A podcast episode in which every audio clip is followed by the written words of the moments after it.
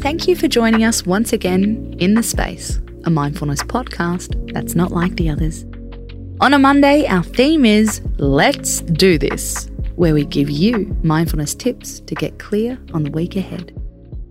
This morning, we talked about finding your power and being a change maker. Tonight, we're going to slow down, chill out, and zone out. Here's the truth. Even activists get anxiety. In fact, depression and anxiety are common in people who run non-profit organisations. You want to change the world? There's no time to waste. The stakes are high. You need everything done yesterday.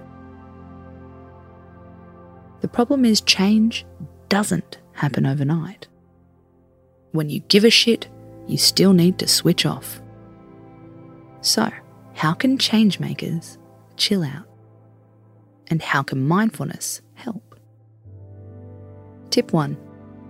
Leave your ego at the door. Visualize this before you go to bed. Imagine taking off your ego like a hat. Put it next to your door.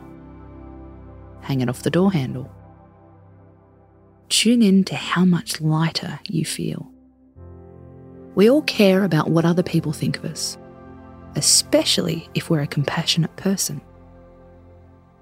Leave your ego at the door. Free yourself of other people's opinions for the next 8 hours, or even longer. Tip 2. Delay before you debate. According to a survey, 71% of social media users face content that makes us angry. Set yourself a deadline. After 8 p.m, I will not get caught in a Twitter fight. I will not respond to that stupid comment. I will not take on that battle. Remember, you left your ego at the door. You don't need to be the one to take on this battle. Tip 3. You've done enough for now. Here's a random movie reference.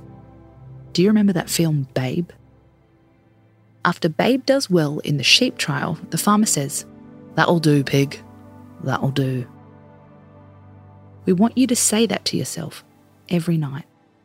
That'll do. That'll do. Say it with me. That'll do. I'm Casey Donovan, and this is The Space. We're back tomorrow with another mood-boosting episode, all about the upside of an awkward laugh. Until then, that'll do. Space out.